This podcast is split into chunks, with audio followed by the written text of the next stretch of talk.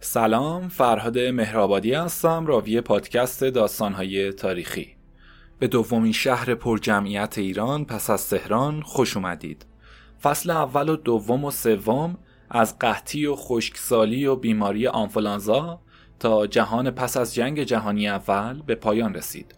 از طریق زن و شوهری به نام میرزا باقر و کبرا و پسر بچه شیرین و شیطونشون به نام جواد با کارکتر و اخلاق و روحیات و اماکن متفاوت و متنوعی در داستان آشنا شدیم و نهایتا به شهر مشهد رسیدیم.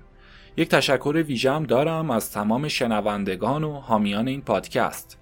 پیام هایی که با آیدی تلگرام بنده ارسال می کنید و می‌خونم و دوستانه و عاشقانه پاسخ میدم. همچنین نظرات شما در فضای Castbox هم دنبال می‌کنم. از دوستانی که با تمام ضعف‌های بنده حامی و پذیرای این پادکست بودن و همچنین کسانی که ایراد و اشکالهای بنده رو توضیح دادن مخلصانه ممنونم که در این پادکست تلخ و شیرین بازم بنده رو پذیرفتن و کمک و همراهیم کردن بلکه کمی نسبت به قبل بهتر بشم.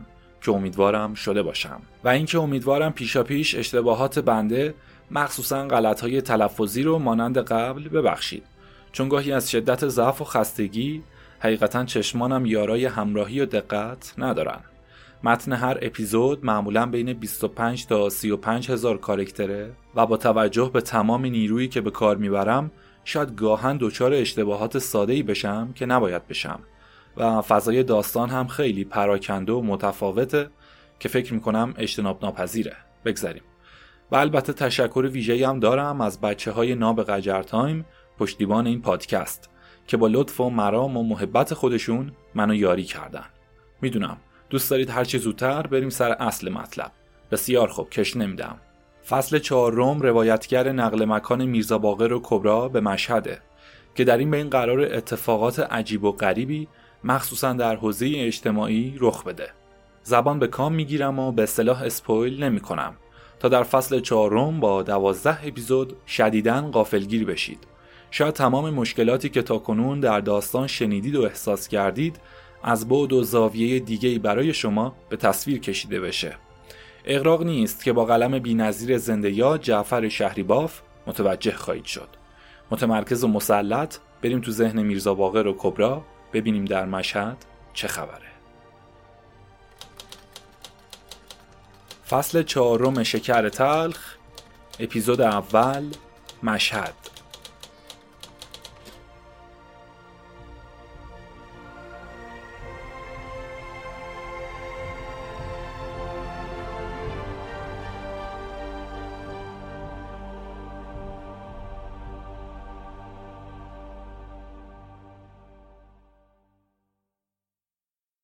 در این چند نوبتی که کبرا به زیارت رفته بود و با ورانداز کاملی که از حرم و گنبد و صحن و اطراف به عمل آورده بود ویرانی و نواقصی ندیده بود که لازم به تعمیر داشته باشند.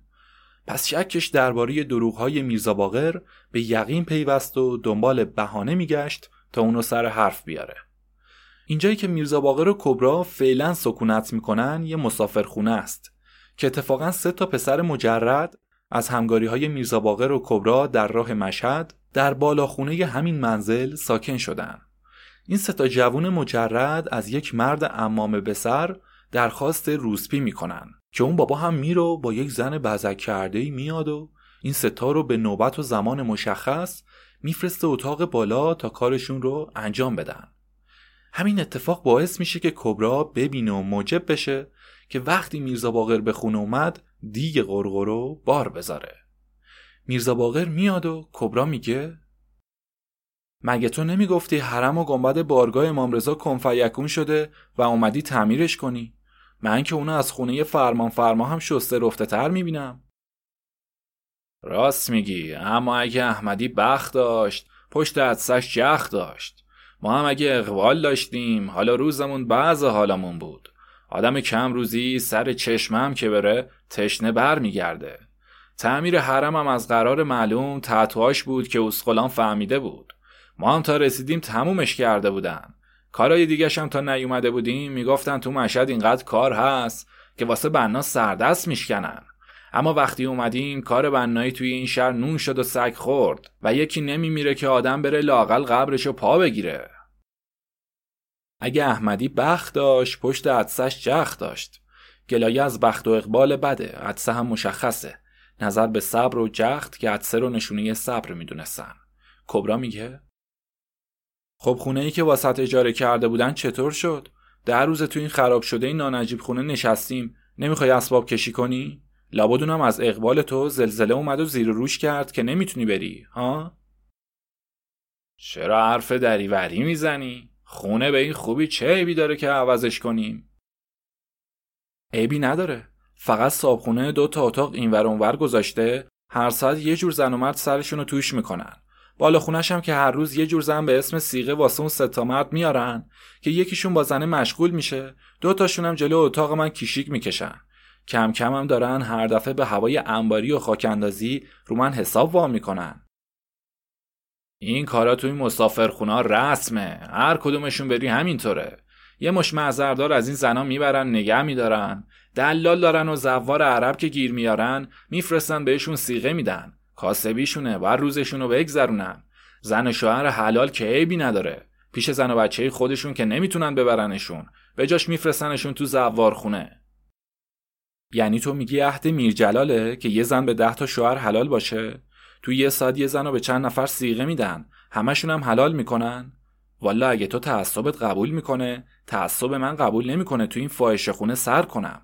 یه وقت یادم از همون که برمیگشتم یه نفر توی کوچه دنبالم افتاد. اومدم به تو گفتم دویدی بیرون مرتیکه رو کشیدی تو خونه دست هونگ و چرب کردی که به هرچی نه بدترش کنی. یه وقتم مثل حالا میگم اینجا جای آدم حسابی نیست زندگی کنه. میگی مگه چیبی داره؟ ککتم نمیگزه. یالا زود باش تا عصری باید منو از این خراب شده ببری بیرون. میرجلال منظور علامه جلال الدین محمد دوانیه. مشهور به محقق، عارف، حکیم، متکلم و دانشمند بزرگ ایرانی در صده نهم برابر با قرن 15 میلادی. اگرچه با این مطالب کذب حرفای میرزا باقر هم درباره خونه شخصی برای کبرا آشکار شد. ولی آخرش اینجوری شد که تا فردا اتاقی در یکی از خونه های دور از حرم با ماهی دو قران کرایه کردن و اسباب کشیدن.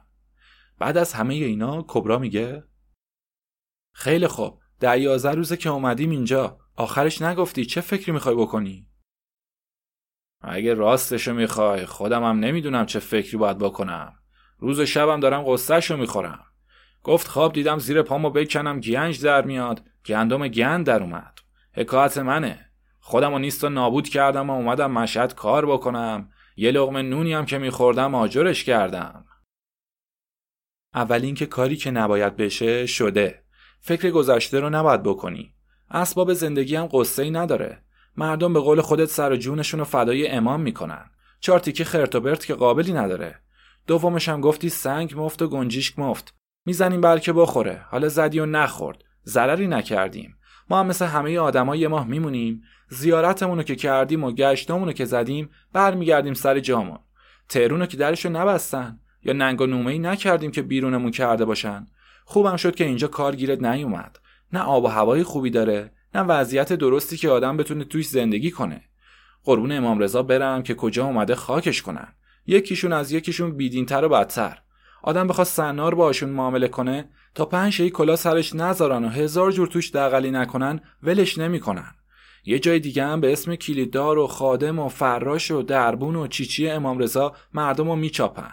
میگن حضرت از 200 کرور هم بیشتر دارایی داره که در سال باهاش یه شهر رو از اجاره ملکا و پول آب قناتاش می‌تونن بخرن. غیر از نظر و نیازایی که از هند و افغانستان و عربستان و جاهای دیگه دنیا واسش میارن. تازه هر سال کلی بدهکارش می‌کنن و هی قرض رو قرض و اسمش بالا میارن. کارای دیگه و حقوق بازی دیگه هم که تو این چند روزه داری تماشا می‌کنی. یه روز یه مردی و میارن هو میندازن که کور مادرزاد بوده. امام رضا شفاش داده.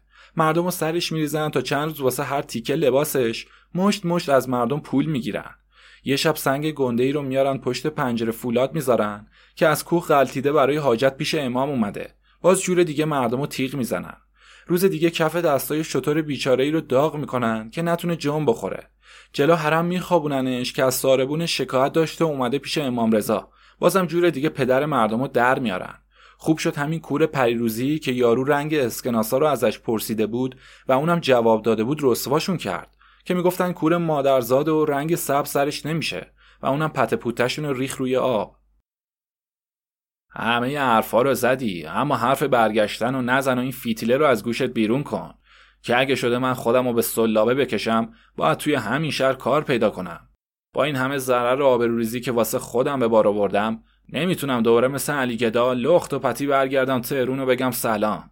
اگه چیزی به عقلت می‌رسه درباره اینجا بگو چه کار باید بکنم. روزها پشت سر هم میگذشت و کار میرزا باقر این بود که صبح از خونه بره بیرون و شب برگرده و یه سری تعریف بیخودی کنه. از چی؟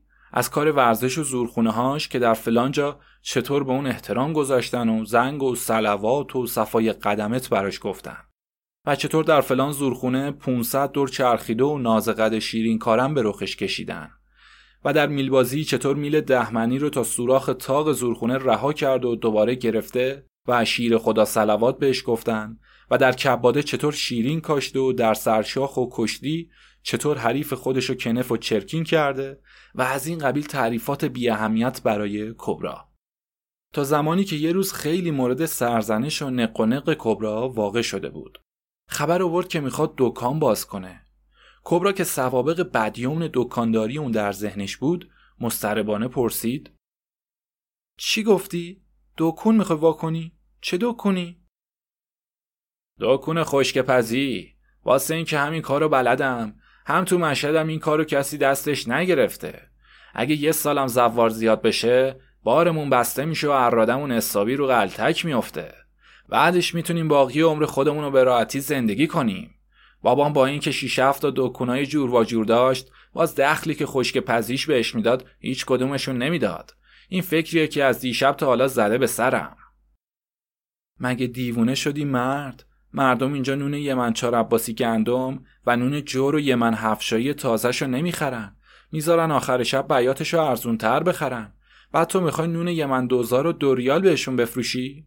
میگی کسی این کارو نمی‌کنه؟ خب معلومه. توی شهر سونیا که مهر نماز نمی‌خرن که کسی بره مهر نمازشو بسازه. حوزی که آب نداشته باشه قورباغه سراغش نمیاد. همچین بهت بگم اگه این امامزاده معجزه می‌داد حتما الان هزار تا کور و چلاق دم درش چنباتمه زده بودن. این همه بربری توی مشهد مثل ورق گل نون میپزن کسی نمی‌خره. تو می‌خوای با یه روز و یه سال بار خودت هم ببندی و دارایی طولیت به هم بزنی؟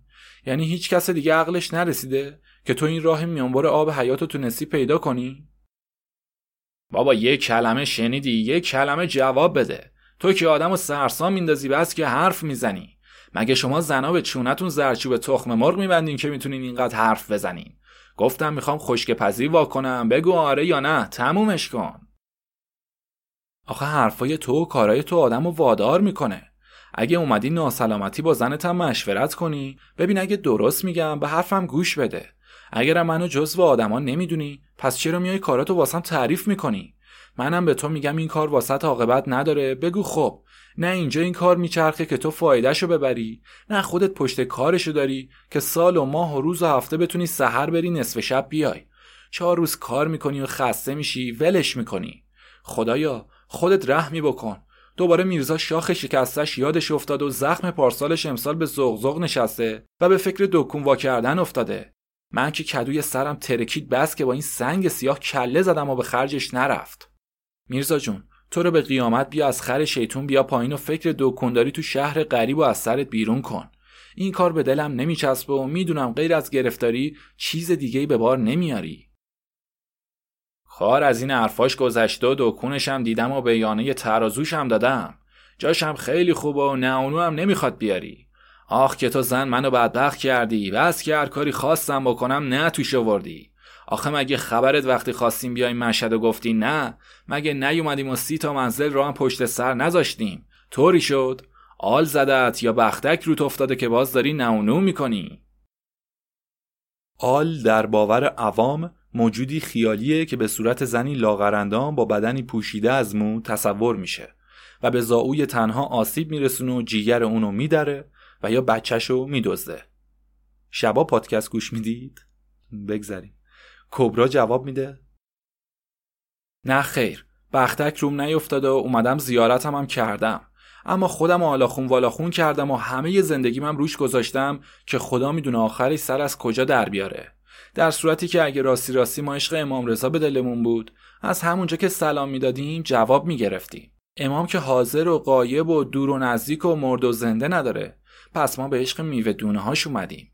اومدیم اسباب تاخچه رو قیمت کنیم و اعراضلاش رو تماشا کنیم. همین دیشب تو مسجد گوهرشاد آقا روی منبر می‌گفت اویس قرنی یه نفر شتربون بوده در عهد پیغمبر. پیغمبر مدینه بود و اون توی شهر یمن. نه اون پیغمبر رو دیده بود نه پیغمبر اونو که تا آخرش هم همدیگر رو ندیدن.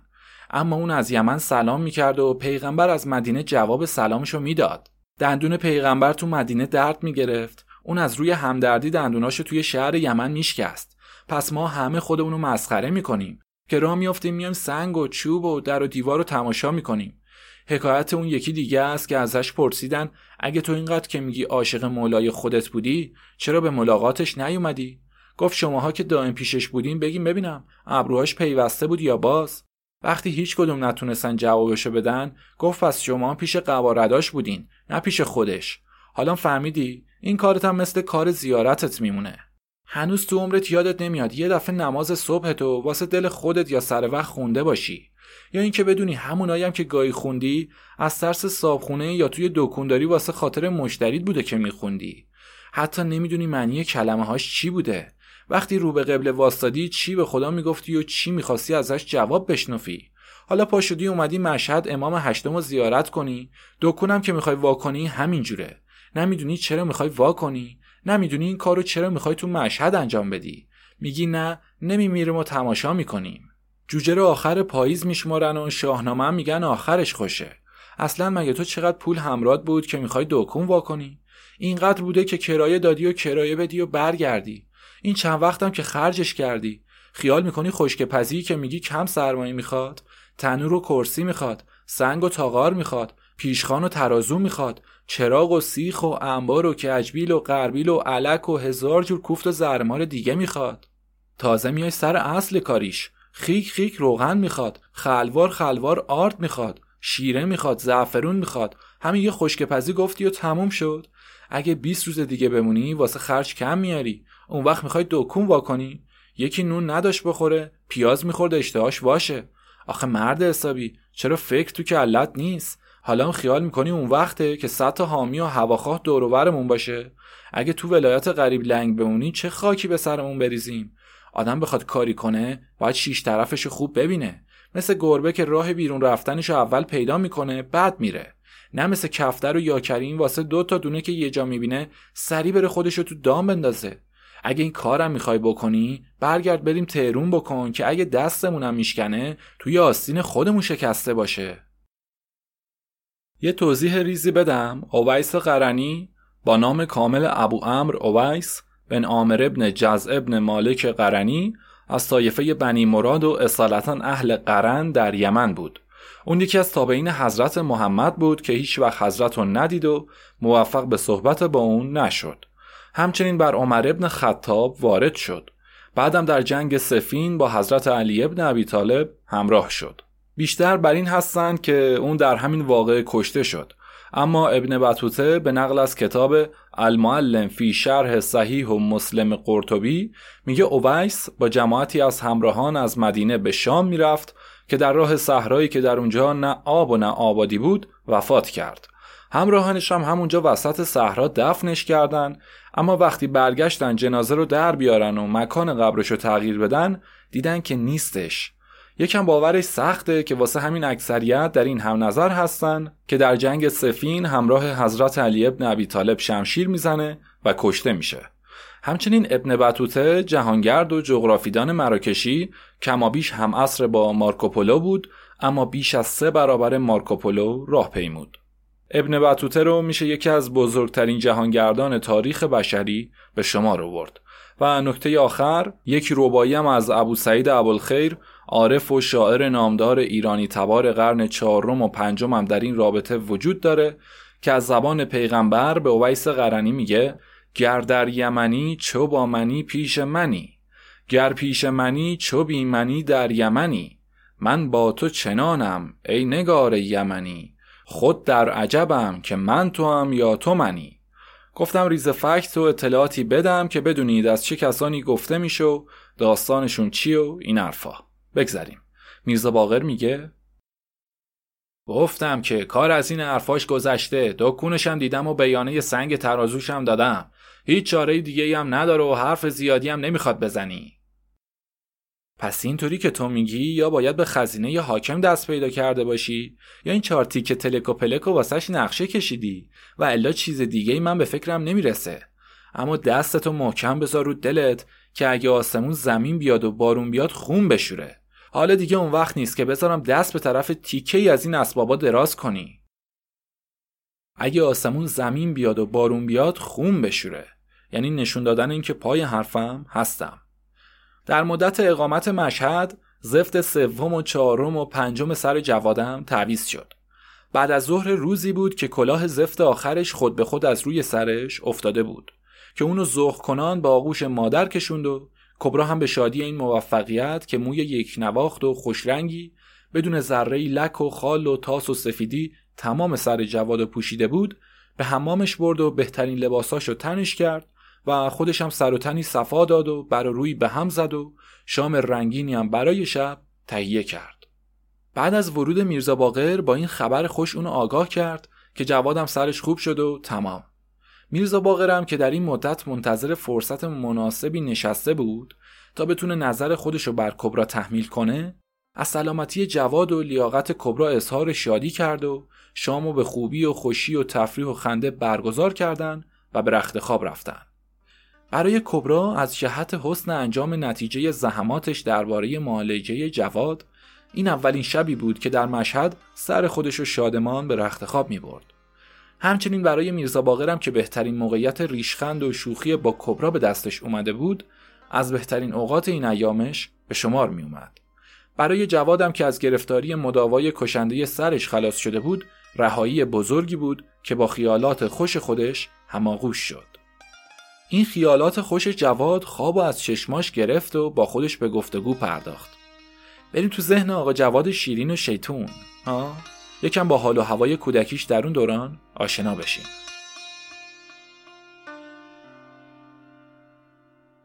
یعنی دیگه سرم به کلی خوب شد و زفتش نمیندازن؟ نه. وقتی خوب شده دیگه سر سالمو که دوباره زفت نمیندازن. خداییش بچه ای رو کچل نکنه که بد دردیه.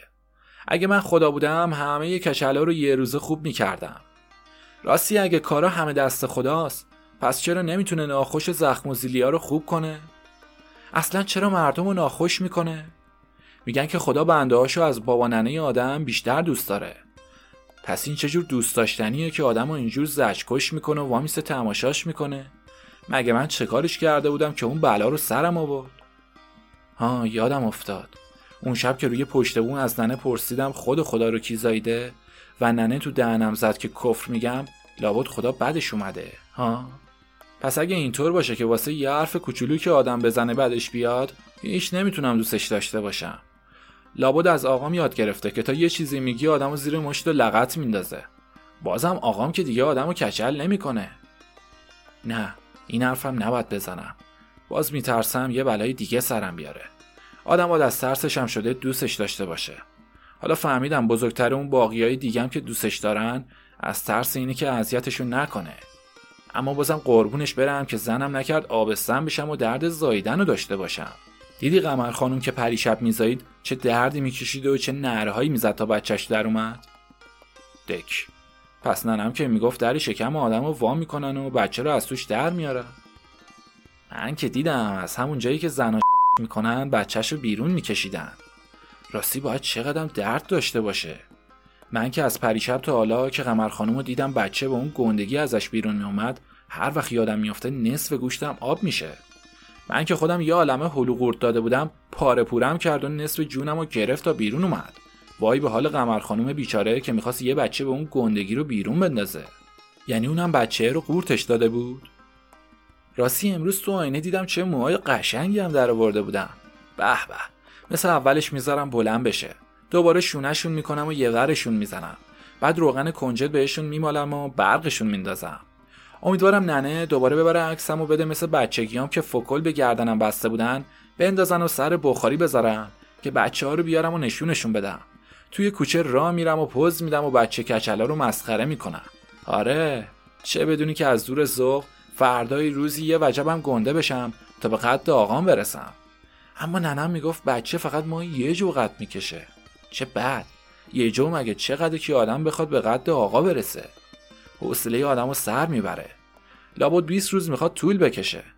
آخ که چقدر دلم می‌خواست شب میخوابیدم و صبح پا می‌شدم. می‌دیدم قد آقام شدم. اما نه هیچ وقت قد آقام نمی‌تونم بشم. یعنی هیچکی قد آقام نشده. آقام هزار زرم بیشتر قدشه. آره بلکه سه تا هزار زر که همه بهش سلام می‌کنن. کاش که منم بزرگ می‌شدم که به منم سلام می‌کردن. چقدر هرس می‌خورم وقتی به گنده سلام می‌کنم جوابمو نمیدن و محلم نمی‌ذارن. آره بزرگ می‌شدم ریش میذاشتم شال میبستم. بزرگ بزرگ قد اوجب نونق که مادر بزرگم می‌گفت پای زمین بود و سرش آسمون. مادر بزرگم چه چیزای خوب خوبی بلد بود.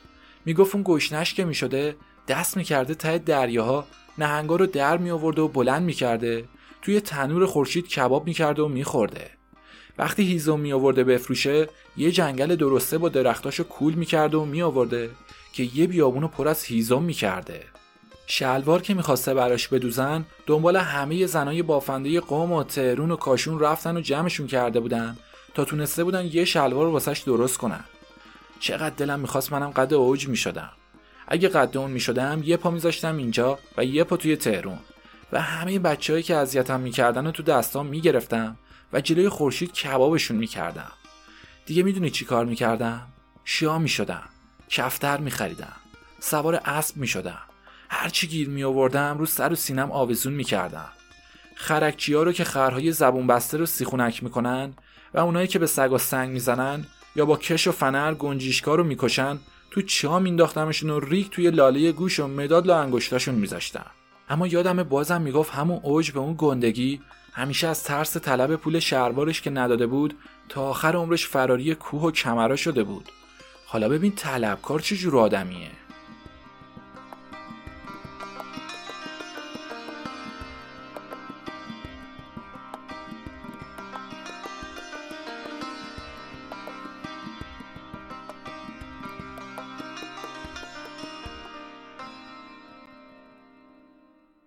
اوجبن اونق نام مردی افسانه‌ای که نیاز به توضیح نداره واقعا. خرکچی هم منظور کسانی بودن که خر کرایه می‌دادن. امیدوارم اگر حوصله‌شو داشتید حرفای جواد رو دوباره گوش بدید. عجیب حالشو خریدارم و وقت زیادی برای توضیحش نیست. هر قسمتش کلی حرف و بحث داره. جواد در این افکار بود که یک مرتبه صدای مهیب پدرش که با مادر جر و بحث و جنگشون شده بود رشته خیالاتش رو از هم درید و به لرزه و وحشت افتاد. میرزا باقر با صدای بلند می‌گفت بعد مصب دین ندار بازم حرف خودشو می‌زنه. سگ میت میگم نترس میفروشم دوباره می‌خرم و جاش می‌ذارم. هی با صدای بیستاب مونده منو در میاره همه کس ارمنی. شیطونه میگه نصف شبی پاشم نفت چراغ و بیارم خالی کنم و یک کبریت زیرش بکشم و راحتش کنم. که اینقدر زندگی زندگی نکنه. اه! تو دبر پدرت. اون دفعه که فروختم مگه نخریدم جاش بذارم؟ تازه اینام که بیشترش مال خودمه. زبونتو دراز می‌کنی؟ اگه مثل زنای مردم می‌خواستی ارسه باباتو تو جیبم بریزی چی کار می‌کردی؟ اگه منم ارسه بابا داشتم مینشستم میخوردم و واسه یه لغمنون این همه سرکوفت و سرزنش و صدق سری نمیشنفتم و هرس و جوش نمیخوردم. تو ارث بابا داشتی که یه سر قطار شترای اموال و دارایی تینجاست و یه سرش بالا خیابون. آخه ندید بدید وقتی بدید به خود خیال می‌کنی با آسیاباتو می‌خوای بفروشی که هی میفروشم میفروشم می‌کنی؟ دو تیکه فرش خرسک و چهار تیکه رفع حاجت که مال من و تو دندون واسش تیز کردن نداره. تو چی؟ اگه مثل همه مردا از زیر گلو تا روی شکمم واسم طلا جواهر میخریدی چی کار می‌کردی؟ گدا هم که بخواد گدایی کنه یه تیکه گونی لازم داره زیر پاش بندازه و یه کاسه که توش آب بخوره. به درک اسفل و سافلین که اینا رو فروختی رو زمین نشستی. اصلا یکی نیست به من پدر سوخته بگی آخه زنی که خر؟ تو رو سننه سر پیازی ته پیازی که خودتو داخل کوفته می‌کنی. بذار بره هر کاری دلش می‌خواد بکنه. تا چششم چهار تا بشه. به تو چه که خودتو کهنه می‌کنی؟ به کلاقی گفتن چرا پیر شدی؟ گفت بس که قاری بی خودی زدم. دایه‌ای که بیشتر از مادر دلش بسوزه باید دستشو داغ کنن تو که جزو آدم نیستی. چرا بیخودی خودتو سنگ رو یخ می‌کنی؟ یه لقمه نون جلوت میندازن. بخور سگ دوتا بزن. چه کار داری به این کارا که دهن به دهنش می‌ذاری؟ هر وقتم نبود نمی‌خوری. دهنتو رو به آسمون وا می‌کنی. مگه تو از اون زنایی هستی که تو خونه مرد آبرو داشته باشی که اینقدر خودکشون می‌کنی؟ تو یه پارس می‌کنی اونم یه چخت می‌کنه تموم میشه. گدازاده که خودش همسر عیون زاده نمی‌کنه. به کلاقه گفتن چرا پیر شدی؟ گفت بس که قار بی خودی زدم. منظور بد اخلاقی و پر سر و صدایی و قرقر و ایراد گرفتنه. میرزا باقر جوش میاره و میگه آخ که زبونتو مار بزنه زن که اینقدر چونه نداشته باشی. بی همه چیزو مثل کوهای راه امامزاده داوود یه صدا توش ول بکنی صد تا صدا جواب تو میده. مثل روزخونه داتی که رو منبر میشینه یه تنه جای سی تا آخوند شهری واسط روزه می‌خونه. میگم می‌خوام ببرم بگو خب. می‌خوام بفروشم بگو خب. تو که خودت می‌دونی من یه دندگی مثل قاطر میمونه. هر چی بگم و بخوام باید همون بشه. چرا اینقدر زر زیادی می‌زنی؟ میرزا جون پدرت خوب مادرت خوب. من که گفتم به من مربوط نیست. هر کاری می‌خوای بکنی برو بکن. دیگه ول کن بذار چپه مرگمو بذارم. حالا میگی چی؟ هیچی من غلط بکنم حرفی بزنم. گفتم هر کاری دلت می‌خواد بکن. اینم نباید بگم پس زبونمو ببر. آواری کلا حالا شدی زن خوب حالا شدی زن حسابی. آخه جونم عمرم عزیزم من که بعد خودمو نمی‌خوام. نمیرم که چاله بکنم دستی دستی خودمو تویش بندازم. لابد یه فکری کردم که به تو میگم. تو از کار خونه خبر داری من از کار بیرون. من می‌دونم این خشک پزیه بی صاب مونده چقدر منفعت داره. زن که نباید اینقدر پرمدعا باشه و خودشو توی کار مرد بکنه. آخه زنی گفتن مردی گفتن. بذار حواسم جمع باشه. اگه بد شد بیا دو تا توفم بنداز تو صورتم. قبل از جنایت که قصاص نمی‌کنن. خیلی خوب. ما دیگه لال. اولوب اولوب سنگ سروب اگه ما دیگه حرف زدیم بزن تو دهنمون. آ قربون کبی قربون زن خوبم. حالا بذار ماچت کنم از دلت بیرون بیارم. در این وقت که جواد از های اولیه هنوز نفس در سینش حبس شده بود از شنیدن کلمه ماچ که همواره اونو مترادف با صلح و آشتی می‌دونست آرامشی پیدا کرد و بعد از دنده به دنده دیگه قلتید و متوجه باقی مکالمات شد. کبرا میگه نه نمی‌خوام ولم کن. نه سرمو بشکن نه نخوچی تو دامنم بریز. در اصل نه سرمو بشکن نه گردو تو جیبم بکن. یعنی نه آزارم بده نه قربون صدقم برو. میرزا باقر میگه نه جون تو نمیشه. حالا که قبول کردی دیگه نمیشه آشتی نکنیم. گفتم دست بهم نذار بذار بخوابم حوصله ندارم. دیگه میرزا رو کفن کردی و حوصله موصله رو بذار کنار. اخم و تخمم نکن و بذار به دلمون بچسبه. بعد دو ما ببینیم چیکار داریم می‌کنیم. در تعقیب این سر و صدا و ماچ و تاچ و نفس زدن و این حرفایی که می‌دونید بعد از چند دقیقه نفسها خاموش و بی صدا شد و سکوت سنگینی فضای اتاقو در بر گرفت. هیچ کمتر از رب ساعت از خورناسه پدر به گوش جواد نرسیده بود که نطفه موجود دیگری در شکم کبرا تشکیل شد. حقیقتا من به یاد حرف و نصیحت های حاجی اللهیار پدر کبرا افتادم. امیدوارم تا یک بچه دو بچه نشد و گرفتاریت صد نگردیده جدا شوی آینده دیگری برای خودت اختیار کنی و مطمئن باشی که این محبت و فروتنی و اشک و گریه و جهود بازی های اون نیز ساختگی و مسلحتی می باشند.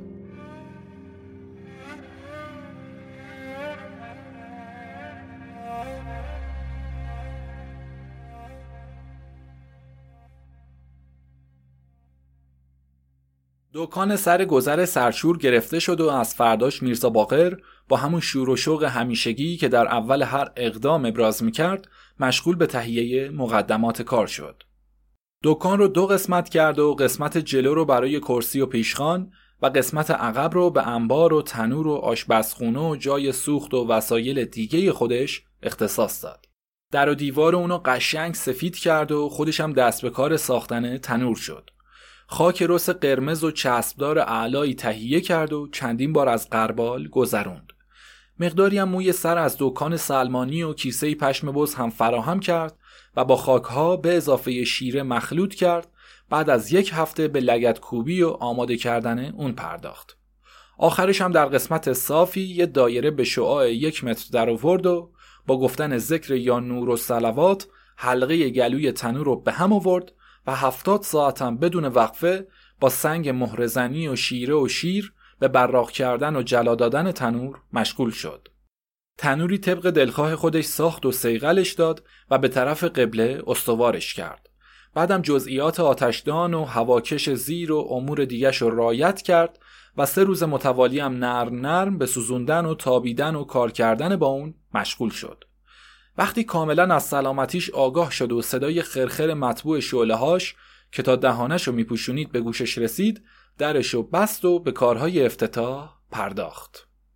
واضح بود که برای مقدمات کار باید مقداری از اساسیه خونه رو برای تهیه مواد اولیه به فروش برسونه. به این ترتیب اولین پخت اون که چند رقم نون روغنی و تنوری و قندی و زنجبیلی و شیرمال و غیره بود به در و دیوار و پله های ورودی نصب شد و اولین چراغ نخستین شب گشایش اون روشن شد. چراغ روشن کردن میرزا باقر در این نوبتی که دکان باز کرده بود آداب خاصی داشت که برای جلب مشتری اثر به سزایی میذاشت. به این ترتیب بود که از نزدیک غروب چراغ روغنسوزی آورد و با ملایمت و حوصله زیادی به نفتگیری و نظافت و پاک کردن اون پرداخت و شفافیت اون به خوبی معلوم شد. بعد با ملایمت و تواضع مخصوص اونو در جای خودش گذاشت و با ادای یک سلوات کبریتو به فتیله اون کشید و در زیر شعله اون رو به بیرون ایستاد و این کلماتی که معلوم نبود شعر یا نصر یا بحر طویل بود شروع به خوندن کرد.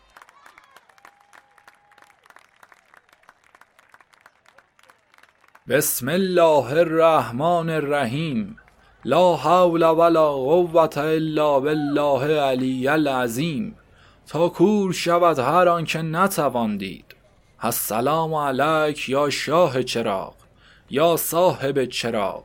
همه با نظرهای پاک کوری چشم حسود و بخیل و حرامزاده و نادرست و ناپاک دم به دم قد به قدم هری که سوار عرب و عجم زبد اولاد بنی آدم نبی مکی عربی امی قرشی یعنی به نام احمد محمود ابوالقاسم محمد صلوات. که با کلمه سلوات میرزا باقر همه مردم حاضر و ناظر و مقیم و راهی بنابر وظیفه شرعی خودشون سلوات بلندی به جواب میفرستن و منتظر باقی حرفای اون میشن. که ادامه میده و میگه نور بالا خدا بالاتر چشم بد بین کور گوشهایش کر دشمن زلیل دوست سرور از ما حرکت از خدا برکت. پا به پا ندا به ندا زمین و سها به پیغمبر خدا پسر ام مرتزا شوهر خدیجه پدر زهرا صاحب مکه و منا محمد مصطفی صلوات. القصه همین آداب بود که اولش مشتریانی برای سرچراغ اون که بیشترشون از زوار بودن به جهت یمن و تبرک نام خدا و رسول خرید کردن کم کم شهرت خودشون اونهاش که تا اون وقت در مشهد به اون صورت سابقه نداشت به اطراف و محلهای دیگه پخش شد و هر روز رونق کارش بیشتر هنوز هفته دوم به آخر نرسیده بود که وقتی کبرا برای تماشای دکان اومد چنان جمعیتی در پای ترازو مشاهده کرد که تصورشم در مخیلش نمی گنجید.